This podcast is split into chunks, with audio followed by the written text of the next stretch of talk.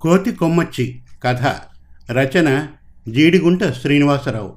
కథాపటనం మల్లవరపు సీతారాం కుమార్. ఒరే ధన్వి కొద్దిగా ఇట్రారా అని పిలిచాడు మనవడిని రంగనాథం. నేను చదువుకుంటున్నా తాతయ్య అని జవాబు. ఇదిగో ఒకసారి ఇటు వస్తావా? కాళ్ళు పీకేస్తున్నాయి. కొద్దిగా నొక్కి వెళ్ళు అని భార్యని పిలిచాడు. ఉండండి బట్టలు ఆరేస్తున్నా అని జవాబు. ఒరే అబ్బాయి ఒకసారి వచ్చి వెళ్ళరా అని కొడుకుని పిలిచాడు. ఆఫీస్ కాల్లో ఉన్నా నాన్న అని జవాబు. ఛీ పాడు జీవితం. దురదృష్టం వెంటాడి నడుం విరగడంతో డాక్టర్ గారి సలహాతో మంచానికి అతుక్కుపోయాను.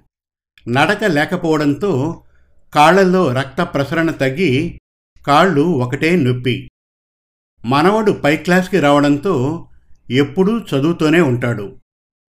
ఎక్కువ జీతమని పేరే గాని అన్నం తినడానికి కూడా టైం ఉండదు కొడుక్కి.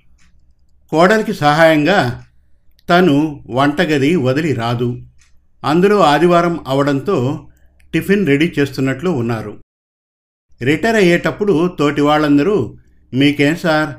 పిల్లలు చేతికి అంది వచ్చారు హాయిగా విశ్రాంతి తీసుకోండి అన్నారు. పిల్లలు చేతికి అంది రావడం కాదు. వాళ్ళ పనులతో చేతికి అందకుండా ఉన్నారు అనుకున్నాడు రంగనాథం. డెబ్బై వచ్చిన తర్వాత జీవించాలని అనుకోవడం బుద్ధి తక్కువ. ఓపిక ఉండదు. నడిచి వెళ్ళి కావలసినవి తెచ్చుకోలేడు. ఈ బిజీ కాలంలో ఎవరి పనులు వాళ్ళకి? ఇహ ముసలితనంతో ఒంటరిగా గడపడం ఎంత కష్టమో అనుభవిస్తే కానీ తెలియదు. ఛీ! విసుగేస్తోంది జీవితం అనుకుంటూ అప్పటికే రెండుసార్లు చూసిన పేపర్లో మిగిలిపోయిన తప్పిపోయిన వాళ్ళ ప్రకటన చదవడం మొదలుపెట్టాడు.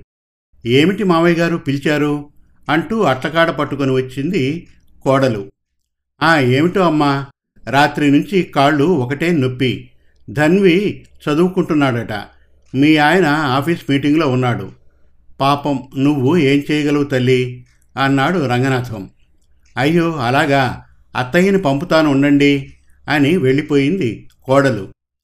తల్లితో చెబుతున్న మాటలు విన్న మనవడు పుస్తకంతో పాటు వచ్చి నేను నీ కాళ్ళ మీద కూర్చుని చదువుకుంటాలే అని తాతయ్య కాళ్ళ మీద కూర్చున్నాడు.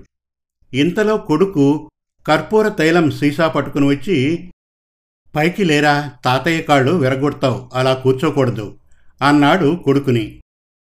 ఏమిటి నాన్న? పెద్ద వయసు వచ్చిన తర్వాత ఏదో ఒక బాధ ఉంటూనే ఉంటుంది.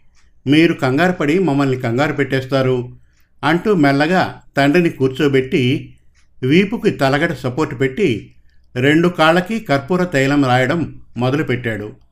ఇంతలో కోడలు ప్లేట్తో వచ్చి ఇదిగో మామయ్య గారు మీకు ఇష్టమని ఉల్లి రవ్వ దోశ కొబ్బరి చట్నీ చేశాను. మెల్లగా తినండి. ఇంకోటి తీసుకుని వస్తా అంది. కొంతసేపటికి ముందు నాది ఒంటరి జీవితం అనుకొని ఎక్కువ ఏళ్ళు బ్రతకూడదు అనుకున్నాను. ఇప్పుడు అందరూ నా చుట్టూ ఉన్నారు. కోడలు వేడివేడిగా నాకు ఇష్టమని ఉల్లి రవదోశ చేసి పెట్టింది. మనిషి ఈ సుఖాలు వదులుకొని ముందుగా పోయి ఏం చేస్తాడు? హాయిగా తిని కుటుంబ సభ్యులతో గడపక అనుకుంటూ రవ్వదోశ ప్లేట్ వంక చూస్తూ ఉంటే మనవడు ధన్వి తిను తాత సాంబార్ లేదని చూస్తున్నావా? అన్నాడు. లేదురా చిన్నపిల్లాడివి నీకు పెట్టకుండా ముందు నేను ఎలా తినాలా అని చూస్తున్నా. ఇటురా నోరు తెరువు అనగానే చిన్ని కృష్ణుడిలా నోరు తెరిచిన మనవడి నోట్లో ఒక ముక్క అదే చేత్తో కొడుకు నోట్లో ఒక ముక్క పెట్టి తను తినడం మొదలెట్టాడు. శుభం. మరిన్ని చక్కటి తెలుగు కథల కోసం కవితల కోసం వెబ్ సిరీస్ కోసం మన తెలుగు కథలు డాట్ కామ్ విజిట్ చేయండి. Thank you.